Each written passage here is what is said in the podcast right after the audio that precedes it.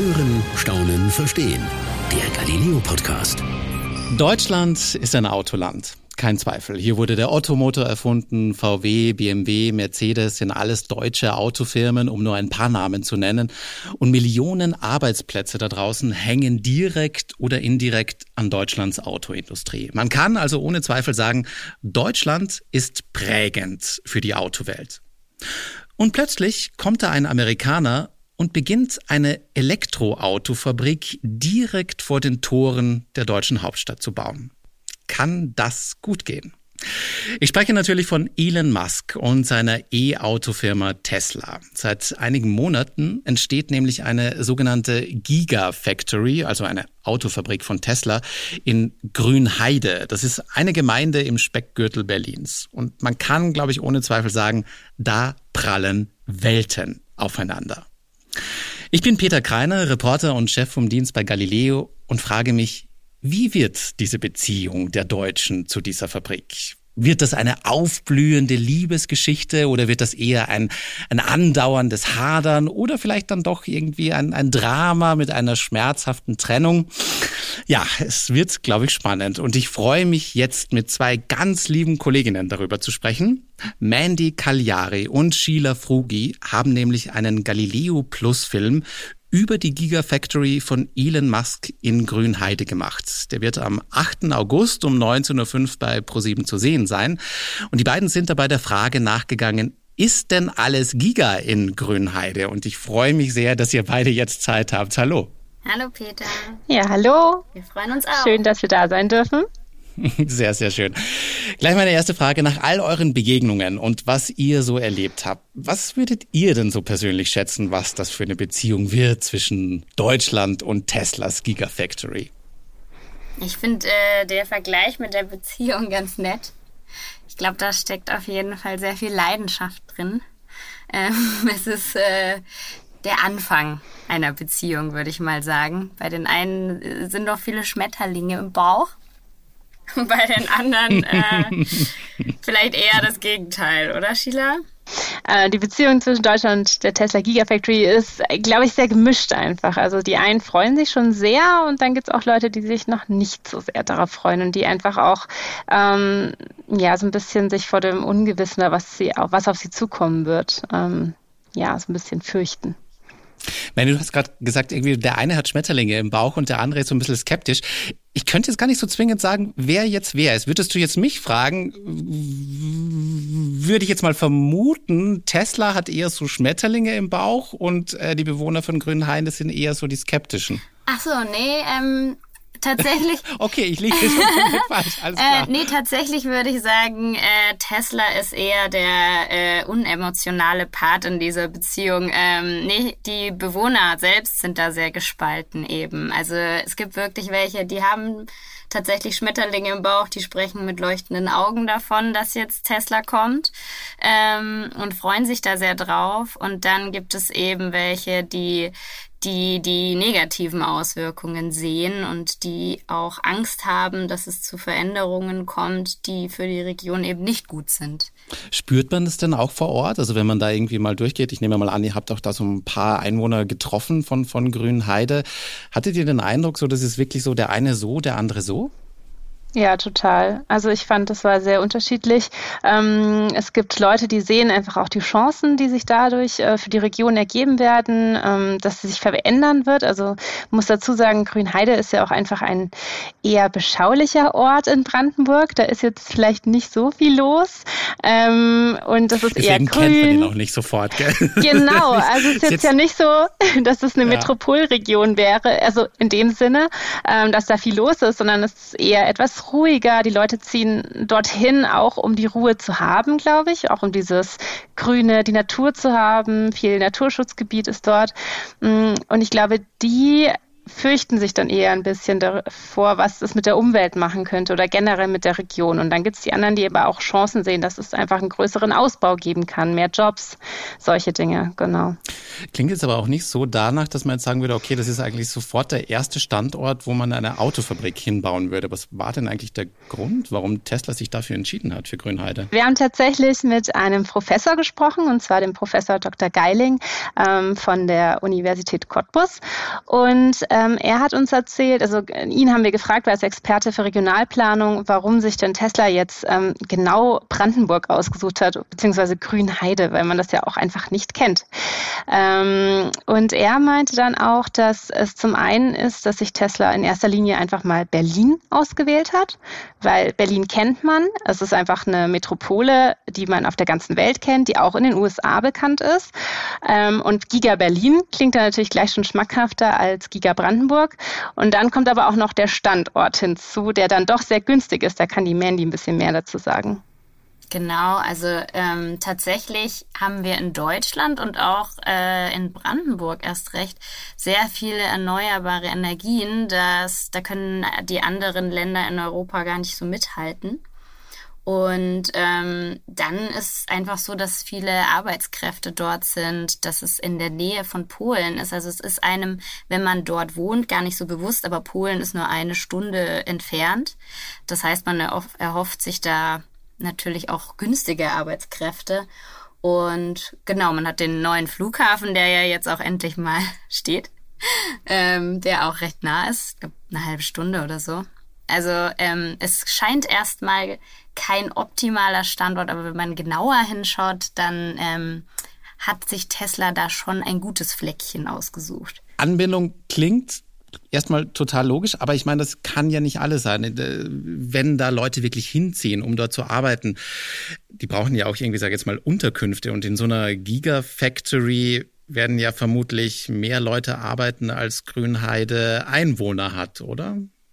Also de facto ist es so, äh, dass man davon ausgeht, dass eigentlich gar nicht so viele Leute in Brandenburg wohnen werden, weil eben Berlin so nah ist also ähm, die Arbeitskräfte werden wohl gar nicht unbedingt alle in Grünheide unterkommen oder auch nicht alle in Brandenburg, sondern die Hälfte wird tatsächlich in Berlin wohnen, weil es wirklich sehr nah ist. Also mit dem Regionalzug ähm, fährt man vielleicht eine halbe Stunde vom Zentrum Berlins.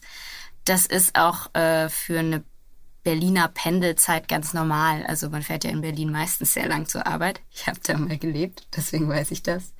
Ähm, mm, man fährt in Berlin aber, glaube ich, generell überall immer lang. Genau. Also jedes Mal, wenn ich da war, sind nur gefühlt die Wege von A nach B.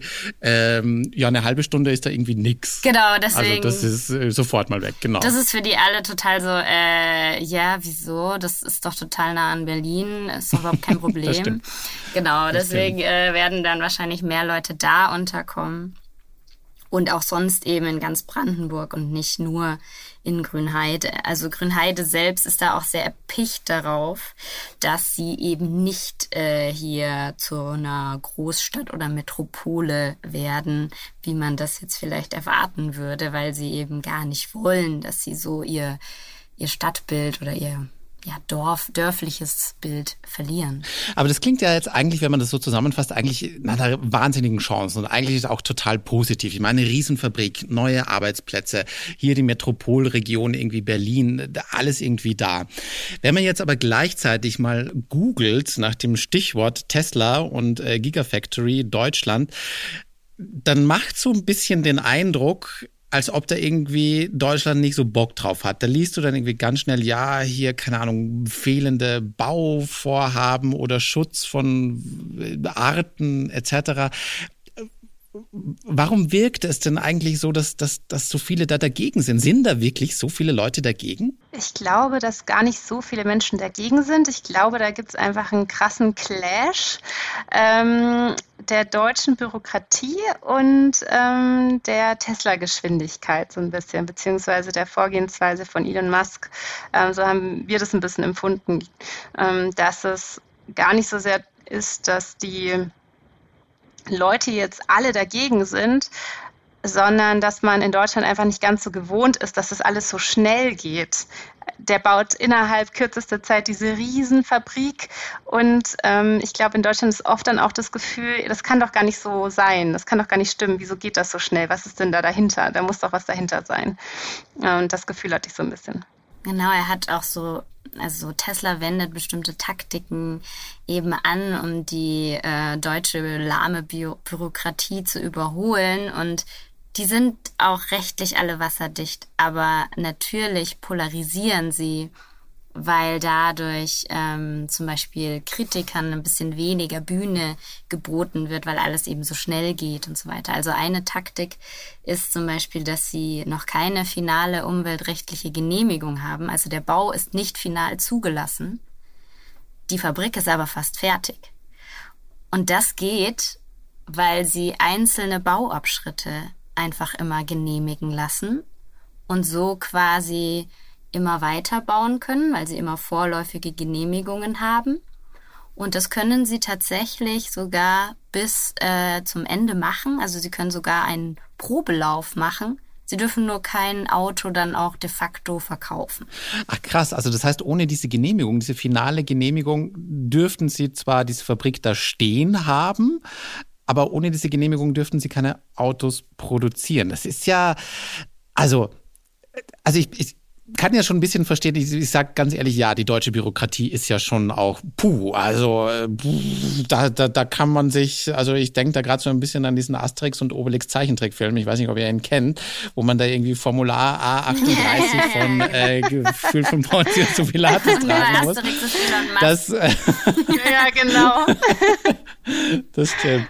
Aber also ist, ist, ist, hattet ihr das Gefühl, dass Tesla das ein bisschen bewusst, also Warum macht Tesla das? Warum halten die sich eigentlich nicht einfach an die Vorschriften? Ich glaube, die sind einfach nicht gewohnt. Das ist in Deutschland einfach dieses sehr, also es ist sehr, sehr durchstrukturiert. Das muss man ja schon sagen. Es gibt einfach ähm, so viele Hierarchien, dass Dinge schon lang dauern, teilweise mit Berechtigung, ja. Also es sind ja Prüfungen, die durchgezogen werden müssen.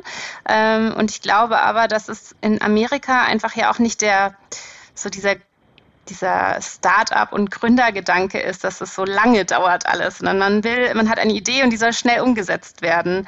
Und dieses ähm, Elon Musk will die Welt verändern, das soll schnell gehen. Und ähm, ich glaube, da clasht es einfach so ein bisschen. Diese Idee von, hey, wir haben hier was Cooles, wir wollen hier ein cooles Produkt produzieren und wir wollen, dass diese Fabrik innerhalb kürzester Zeit steht und loslegen kann. Und ähm, Deutschland, dass da, die dann eben sagen, Moment, wir haben hier verschiedene Strukturen. Das ist nicht so wie in den USA. Ähm, es gibt Regelungen und es dauert einfach, bis wir hier die Sachen so genehmigt haben, dass ihr das so bauen könnt, wie ihr das gerne hättet. Du hast es ja gerade schon angeschrieben, so Tesla ist natürlich ein sehr moderner amerikanischer Konzern. Das, die, die haben natürlich auch eine ganz andere Arbeitsweise. Das ist nicht so das, was wir so aus Deutschland kennen, wo man immer so wartet, bis so der Chef gibt mir die Aufgabe, dann erledige ich das und äh, wenn ich dann keine neue Aufgabe kriege, dann warte ich erst mal. Das ist, glaube ich, was man so aus vielen Amtsstuben in Deutschland, sage ich jetzt mal, vielleicht so kennt in dieser Richtung. Ähm, das funktioniert natürlich bei amerikanischen Konzernen jetzt nicht so. Ähm, inwiefern hattet ihr denn die Möglichkeit, quasi mit Tesla zu sprechen? Soweit ich weiß, sind die ja medientechnisch nicht so offen. Ja, das hast du schön umschrieben. Ähm, also Tesla, ja, ist schwierig, was die Medienarbeit angeht. Ähm, Elon Musk ist jetzt nicht so ein Pressefan, sage ich jetzt mal. Ähm, tatsächlich äh, konnten wir mit einem Ex Manager von Tesla, dem Ex-Deutschland-Chef, ein Interview führen, der auch sehr offen mit uns geredet hat. Ähm, und ansonsten durften wir auch mit Mitarbeitern von Tesla sprechen, allerdings ohne, dass wir dabei kritische Fragen gestellt haben. Ähm, was natürlich die Sache dann auch ein bisschen schwieriger gemacht hat. Ich finde es aber auch total eigentlich so ein bisschen konträr, aber auf der anderen Seite hat man eigentlich schon das Gefühl, gerade Elon Musk ist ja schon jemand, der sich, sage ich mal, gerne präsentiert. Der taucht ja auch sehr präsent in den sozialen Medien auf. Wenn der was irgendwie twittert, geht das ja um die halbe Welt. Ich habe eigentlich schon noch das Gefühl, dass er das schon recht gern damit spielt, auch in der Öffentlichkeit zu sein. Dass er dann auf der anderen Seite dann doch so ein bisschen pressescheu ist, ist irgendwie seltsam. Ich glaube, er persönlich nicht unbedingt. Ähm, also Tesla hat uns auch mal gesagt, naja, also wenn jemand mit der Presse spricht, dann eben der Chef. Ach so, ah, okay. Dann war es aber eine ziemliche Ehre, dass ihr auch mit den Leuten von dort sprechen durftet, oder? Ja, auf jeden Fall. Was habt ihr erfahren? Was haben die euch erzählt? Also die Leute, mit denen wir von Tesla direkt gesprochen haben, die waren alle unheimlich begeistert von ihrem Job. Also ähm, die haben sehr viel geschwärmt. Muss man natürlich auch sagen, die hat auch Tesla ausgewählt, aber ich habe das denen schon abgenommen. Also ich glaube schon, dass dort ein ein Klima herrscht, äh, wo man gerne arbeitet, weil die Leute alle irgendwie das Gefühl haben, sie arbeiten für eine größere Mission, also eben E-Autos für den Klimaschutz. Ob das jetzt stimmt und so, das ist jetzt vielleicht eine Diskussion auf einem anderen Blatt Papier. Aber ähm, es ist auf jeden Fall irgendwie so ein guter Team-Spirit da, habe ich das Gefühl gehabt.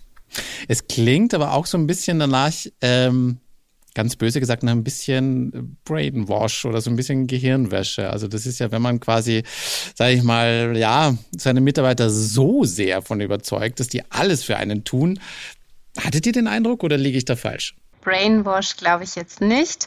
Aber ähm, wie Mandy ja gerade schon gesagt hat, wurden die Mitarbeiter ja auch ausgesucht, mit denen wir sprechen durften. Und die Presse war die ganze Zeit mit dabei. Das heißt, ähm, es wurde auch darauf geachtet, was wir für Fragen stellen und welche Fragen beantwortet werden durften und welche eben nicht. Ähm, deswegen glaube ich, dass es natürlich dann eine Art Repräsentation ist, ähm, die, welche Mitarbeiter nach vorne gestellt werden und welche uns eben von der von ihrer Arbeit erzählen dürfen. und dann aber auch, dass die Leute tatsächlich doch auch begeistert sind. Also viele, die dort arbeiten, ähm, finden die Marke, glaube ich, auch einfach cool und finden die Mission tatsächlich auch einfach gut. Also ähm, es ist dann auch ein spannender Arbeitgeber. Also Elon Musk ähm, um, gibt ja auch so einen Hauch von, ja, es ist einfach schon ein extremer Mensch mit einer extremen Vision. Und ich glaube, für so jemand zu arbeiten, das kann auch schon für manche Menschen einfach auch ein ausschlaggebender Punkt sein. Erinnert mich so ein bisschen an, ich habe mal so Bilder irgendwie auch von Apple gesehen und äh, da scheint es ja manchmal tatsächlich so zu sein, wenn da irgendwie Tim Cook, der Apple-Chef, auftritt, dass ihm da seine Mitarbeiter ja fast götzenhaft huldigen und äh, da einen Begeisterungsstürme ausbrechen, sobald ihr irgendwie eine äh, Ansprache macht. Es klingt so ein bisschen, als ob es da so in eine leicht ähnliche Richtung geht bei Tesla. Ja, also ich glaube schon, dass Elon Musk so ein bisschen eine eine Symbolfigur für alle ist und das hat auch schon so was ähm, ja äh, kultiges. Ähm, aber ich glaube, man muss es jetzt auch nicht nicht ähm, übertreiben. Also ähm, tatsächlich. Ich verstehe. Ja, also tatsächlich ja. ist es so, dass wir zum Beispiel ähm, komischerweise dazu keine Frage stellen durften. Ähm, denn über Elon Musk zu reden, wurde uns gesagt, es sei jetzt nicht ähm, so gewollt. Ja? Echt? Ach, das ist ja seltsam. Habt ihr eine Erklärung dafür? Was habt, warum habt ihr gedacht, dürft ihr das nicht fragen? Hm, ich glaube, sie sind generell einfach sehr streng ähm, darin, was man nach also außen repräsentiert, oder? Also es wirkt ja, mich, tatsächlich. Es, es, wirkt auf mich sehr so, als ob Tesla schon sehr darauf bedacht ist, was sie nach außen geben und welches Bild sie nach außen abgeben. Passt natürlich zu vielen Konzernen, die das äh, heutzutage so machen, die sehr darauf bewusst sind, wen sie äh, für Interviews zur Verfügung stellen, was sie nach außen hin zeigen. Ähm, sehr, sehr spannend. Aber was war denn dann euer persönlicher Eindruck? Weil ich glaube, ihr wart ja auch in der Fabrik, oder? Ja, genau. Wir durften in die Fabrik als erstes deutsches Kamerateam, muss man ja mal Ja, das sagen. ist es für alle, die es nicht wissen. Das ist Galileo, das erste deutsche Kamerateam. Wir waren an vielen Orten als erstes genau, deutsches Kamerateam. Aber ich sage jetzt auch in der Gigafactory von Berlin oder Grünheide zu sein, das ist schon mal hier Next Level, meiner Meinung nach. Das war schon auf jeden Fall sehr cool. Es war ja sogar ähm, das einzige Kamerateam, glaube ich, jetzt wow. bis dato. Ähm, weiß nicht, wie es jetzt dann weitergeht. Aber wir hatten ja davor schon sehr oft gedreht und da standen wir halt immer davor und ähm, vor der Pforte und dann viel Security und da gehst du ein bisschen Schritt zu nah ran und dann gibt's sofort Ärger. Und äh, dann war es schon sehr cool an dem Tag, an dem wir dann einfach da so durchlaufen konnten. So, wir dürfen heute, danke. ähm, Genau, und dann fährt man da an dieser riesigen Gigafabrik entlang. Also der Name ist Programm. Achtung, 42 ähm, Fußballfelder groß. Ne? Also. Der letzte Galileo-Vergleich. Sehr, sehr, sehr gut. Für alle Hörer da draußen, wir messen alles in Fußballfeldern. Ja, Genau, und äh, da, da sind wir da entlang gefahren und ähm, konnten, da ist noch sehr viel Baustelle, aber die Halle steht eben schon. Es wird draußen noch sehr viel gewerkelt und ähm, es ist auch da sehr strikt, dass man jetzt irgendwie nicht überall reinschauen darf, aber wir durften dann eben an der einen Seite auch reinschauen und das ist schon sehr imposant. Da war die Karosseriepresse, die irgendwie drei Einfamilienhäuser groß ist. Und da durften wir dann eben drehen. Da hat man dann auch schon ein paar so Karosserieteile gesehen, an denen unser Mitarbeiter, der Max, mit dem wir gedreht haben, trainiert wurde, weil ähm, ja, es gibt ja im Moment noch äh, keine echte Produktion. Ähm, aber da arbeiten tatsächlich dafür, dass es eine Baustelle ist, schon sehr, sehr viele Menschen, die alle da sind, um den perfekten Start vorzubereiten, ähm, wann auch immer der dann irgendwann mal sein wird. Ach, ist das noch gar nicht so klar? Ich dachte, da gibt es schon vielleicht so ein fixes Datum, wann das wirklich starten soll. Also tatsächlich ist es so, dass es im Moment heißt Ende des Jahres. Aber er wurde ja schon öfter immer mal wieder verschoben, denn die finale Genehmigung hm. steht ja noch aus. Hm, verstehe. Aber da, also ich finde es ehrlich gesagt echt überraschend, dass da jetzt schon wirklich drin gebaut wird. Also da ist, entsteht gerade wirklich schon so die ersten Teile, also Presswerk, das kennt man ja so, sage ich mal, von, von anderen Autofabriken. Das ist ja immer so der erste Teil, so diesen, dieser berühmten Autostraßen, wo die ersten Teile, die, die Karosserie gepresst wird und dann gibt's meistens so eine Art Straße, sage ich mal, wo dann alle Teile zusammengeschraubt werden. Ist da vermutlich ähnlich, oder? Genau, man kann eigentlich schon sehr viel erkennen. Ähm, und in dieser Riesenhalle wird eben an den verschiedensten Ecken äh, werden alle Prozesse gemacht von, von Anfang bis zur Endmontage. Und im Moment wird noch kein Teil dort hergestellt. Also die Teile, an denen Max trainiert hat, die kamen dann aus anderen äh, Fabriken, wahrscheinlich aus den USA oder aus Shanghai. Gibt ja noch sehr viele andere Gigafabriken in der Welt. Und genau, also noch wird da nichts produziert, aber man kann sich das schon sehr gut vorstellen, wie das dann später aussehen wird. Super spannende Sache. Jetzt haben wir natürlich einen, einen Punkt schon angesprochen, wo wir so ein bisschen meinten, okay, Tesla hat natürlich sehr bewusst, repräsentiert sich sehr bewusst nach außen und ist natürlich auch äh, sehr, ja, klar in seinen Vorgaben, was äh, wir als Journalisten oder was Galileo generell sehen darf und mit wem es sprechen darf. Aber wir haben ja als Journalisten immer dieses, dieses große, tolle Recht, ähm, dass wir auch andere Leute dazu fragen dürfen.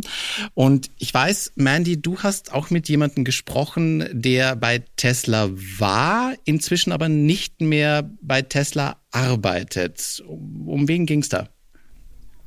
Genau, das ist äh, Philipp, Philipp Schröder.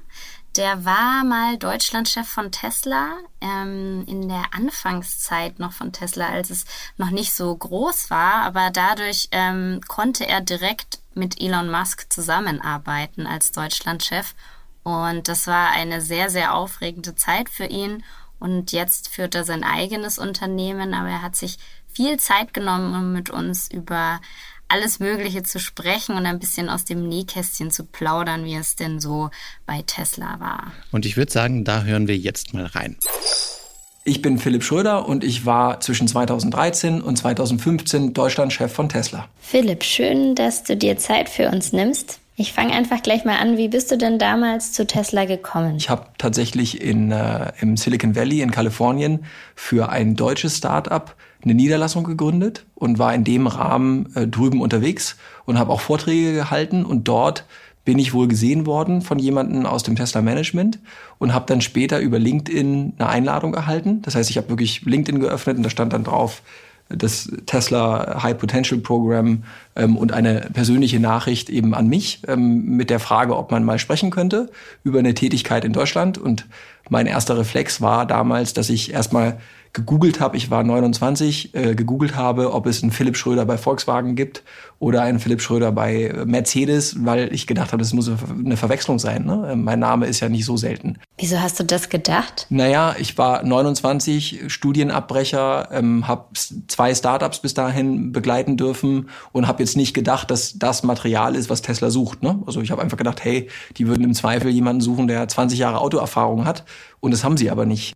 Wieso machen die das nicht? Eigentlich wollen ja immer alle, dass man Erfahrung in dem Bereich mitbringt. Die suchen nicht nach Leuten, die quasi 30 Jahre Verbrenner verkauft haben, sondern die wollten absichtlich Menschen, die was Neues aufbauen konnten, die frisch auf so einen Markt schauen. Tesla macht ja auch viele Dinge ganz anders. Das heißt, da wird ganz anders ein Auto verkauft, da wird ganz anders aber auch über das Produkt informiert und deswegen hat man absichtlich Menschen mit einer Vita gesucht, in der vor allem eins zum Ausdruck kommt, nämlich der Mut, neue Dinge auch anzufassen und umzusetzen und sich nicht nicht so sehr auf die Vergangenheit zu fokussieren. Ja.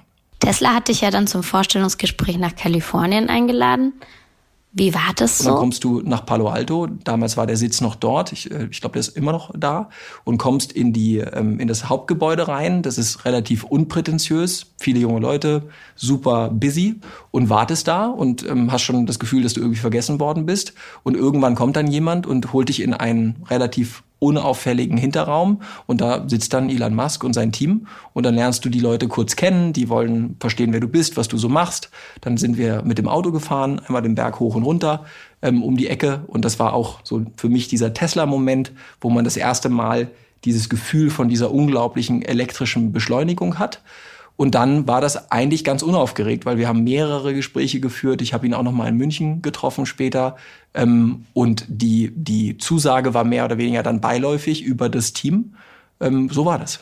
Und hat Elon dann auch selber im Bewerbungsgespräch Fragen gestellt? Ja klar, ne? Aber das ist, ähm, äh, also er hat, er ist sehr, er ist ja ein sehr interessierter Mensch. Das heißt, er hat vor allem gefragt über meinen Hintergrund im Solarbereich, im äh, Energiebereich, im Batteriebereich.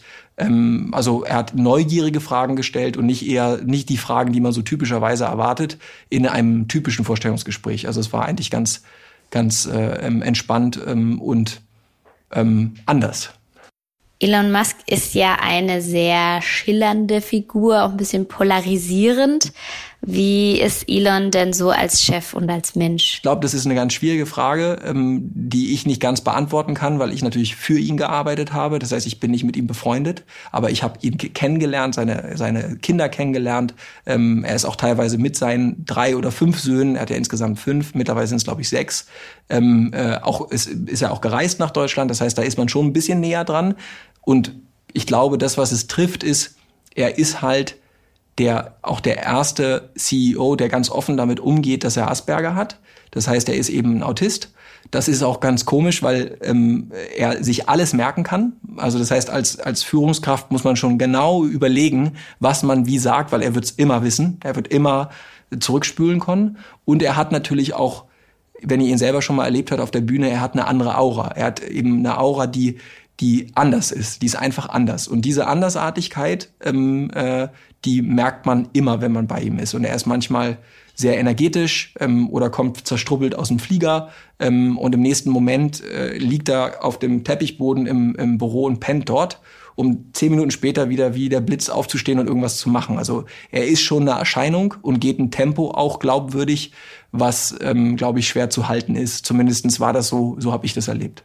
Hast du vielleicht ein Meeting mit ihm, was dir irgendwie besonders in Erinnerung geblieben ist? Also ein Meeting mit Elon Musk, was, was vielleicht gut charakterisiert, ähm, wie mit ihm wie man mit ihm auch arbeiten kann, ist, dass ich ihn getroffen habe im Bayerischen Hof in München und wir haben uns unten an der Bar getroffen und haben ein bisschen gequatscht, wenn das überhaupt geht mit ihm.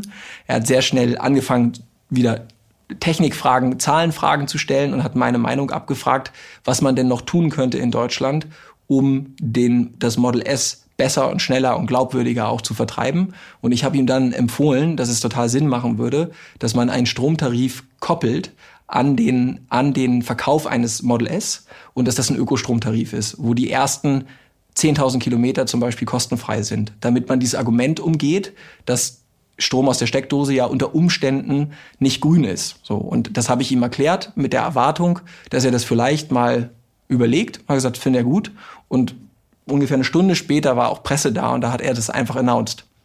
So, und hat gesagt, wir machen das in Deutschland. Da wird es 10.000 Kilometer kostenfrei geben und wir mussten dann hinterher rennen und äh, auch so einen Tarif äh, ähm, äh, quasi auch wirklich anbieten. Ne? Das heißt also, das ist was, es ist eine geladene Waffe und äh, wenn man einen Vorschlag macht, kann es halt auch einfach sein, sein, dass er damals sagte ja und dann wurde es auch sofort gemacht. Und dann hast du ja angefangen für Tesla zu arbeiten.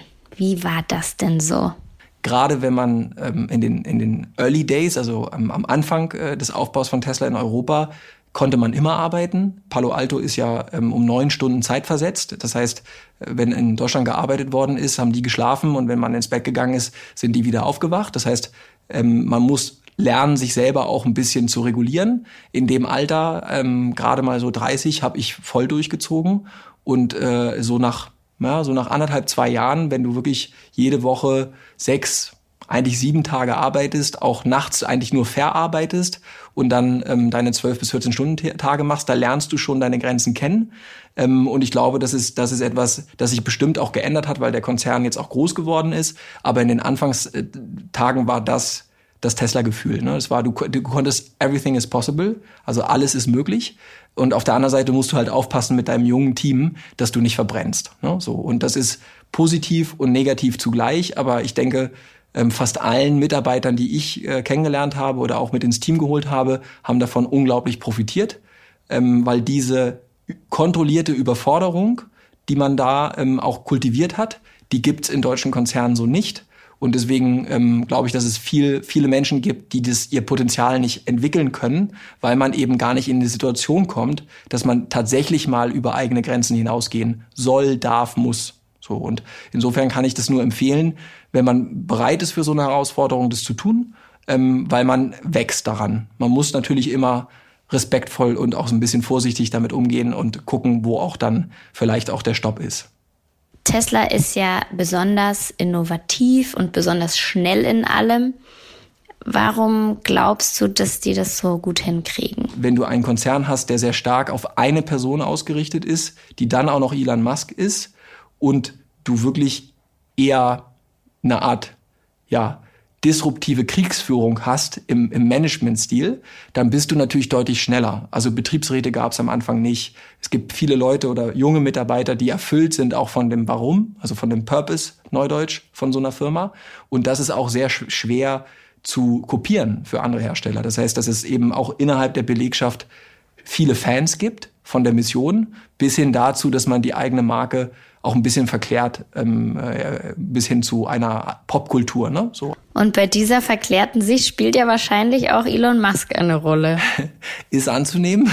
Nein, ich glaube, er spielt eine ganz entscheidende Rolle und ähm, er ist ja eine Ausnahmeerscheinung. Zu meiner Zeit war er das noch weniger ähm, als heute. Heute ist es ja wirklich so, er ist der Fixpunkt, um den sich alles dreht und der auch ständig dabei dafür sorgt, dass die Spannung gehalten wird. Ne? Also ähm, wenn man den Cybertruck mal sieht oder auch die Präsentation von anderen Produkten, das ist sehr stark an ihm ausgerichtet und natürlich spielt er eine Rolle und ich denke, er kokettiert damit auch, beziehungsweise er, er nutzt diese Möglichkeit, sehr gut kostenfreie PR zu machen, andere Konzerne haben riesige Budgets dafür und Elon sagt, er macht nie Werbung für Produkte gegen Geld, sondern bei ihm geht's immer um die Story, immer um die Geschichte. Und insofern ist Elon Musk sicherlich das Geheimrezept, warum das so gut funktioniert. Aber er ist ja tatsächlich auch sehr erfolgreich und mittlerweile auch der zweitreichste Mensch der Welt. Wie hat er das denn deiner Meinung nach hingekriegt? Das System Elon Musk, eine Firma aufzubauen, ist, ist genial, aber ziemlich einfach aus meiner Sicht. Ähm, man definiert einen Markt, den, den es noch nicht gibt, wo aber alle Experten sich einig sind, dass der riesig wird. Beispiel zum Beispiel jetzt äh, SpaceX, also das ganze Thema Space Exploration, äh, Space Travel, aber auch äh, kommerzielle Satelliten, die eben durch private Unternehmen gebracht werden. Dasselbe galt für Tesla vor zehn Jahren. Ähm, also man nimmt einen Markt, der relativ weit weg noch liegt, aber wo alle sagen, der wird irgendwann kommen und begibt sich in diesen Markt und beginnt defizitär Produkte schon mal zu entwickeln.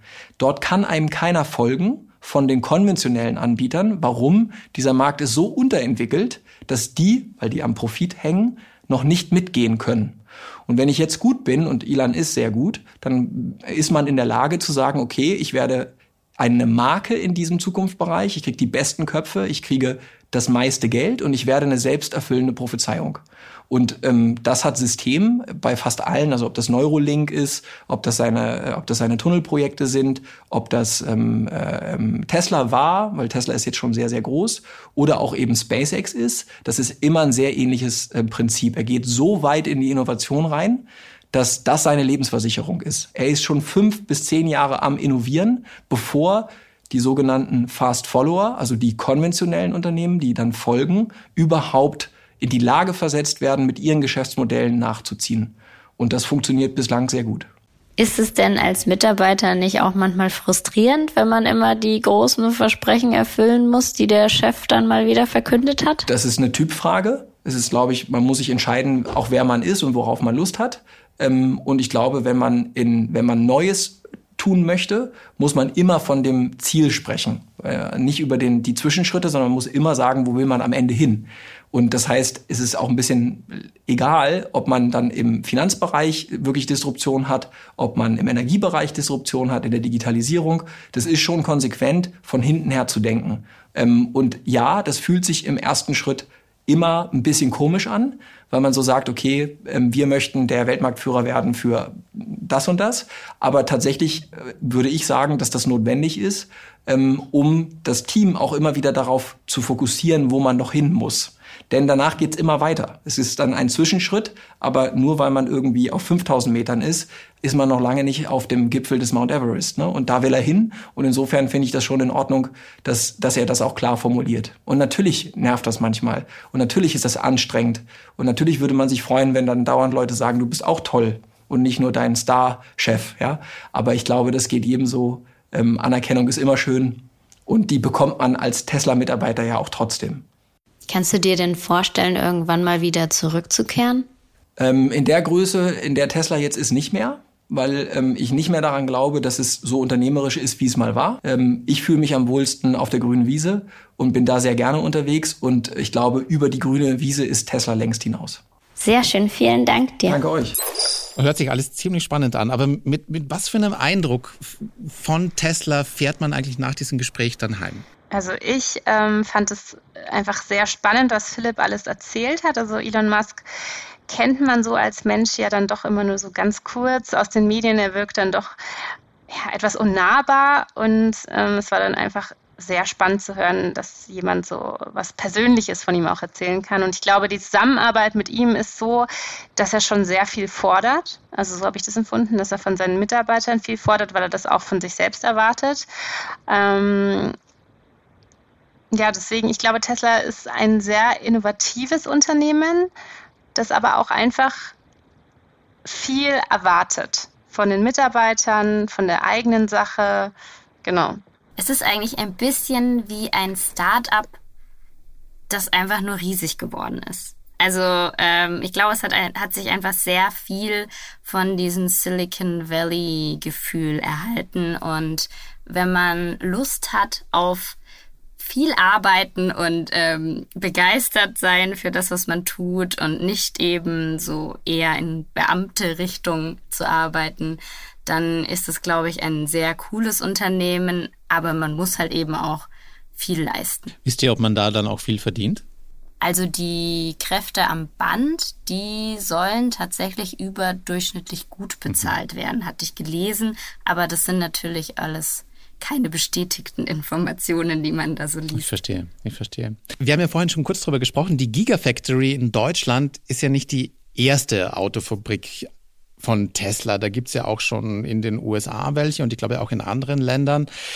Wisst ihr, wie das dort war, als die, als die da gebaut wurden? Ist das vergleichbar mit dem, was in Grünheide passiert? Genau, also es gibt ähm, zwei Gigafactories in den USA bereits. Eine ist bei Reno und eine bei New York. Und dann haben sie noch eine in Shanghai. Eine weitere wird gerade in Austin noch in Texas gebaut. Und dann soll noch eine in Indien entstehen. Also es gibt schon mehrere.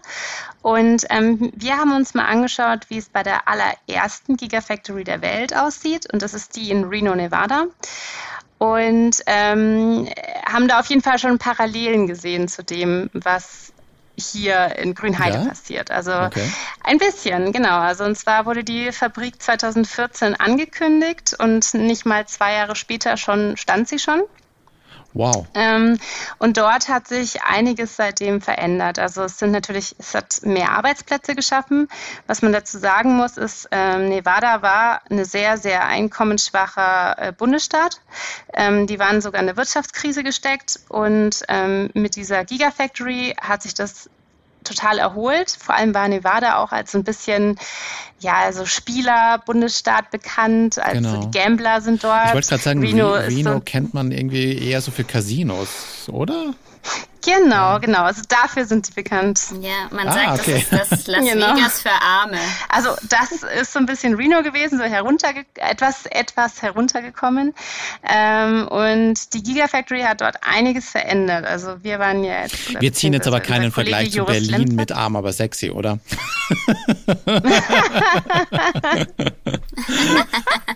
Würde aber gut passen. Ja, vielleicht ist das, vielleicht ist das äh, Strategie.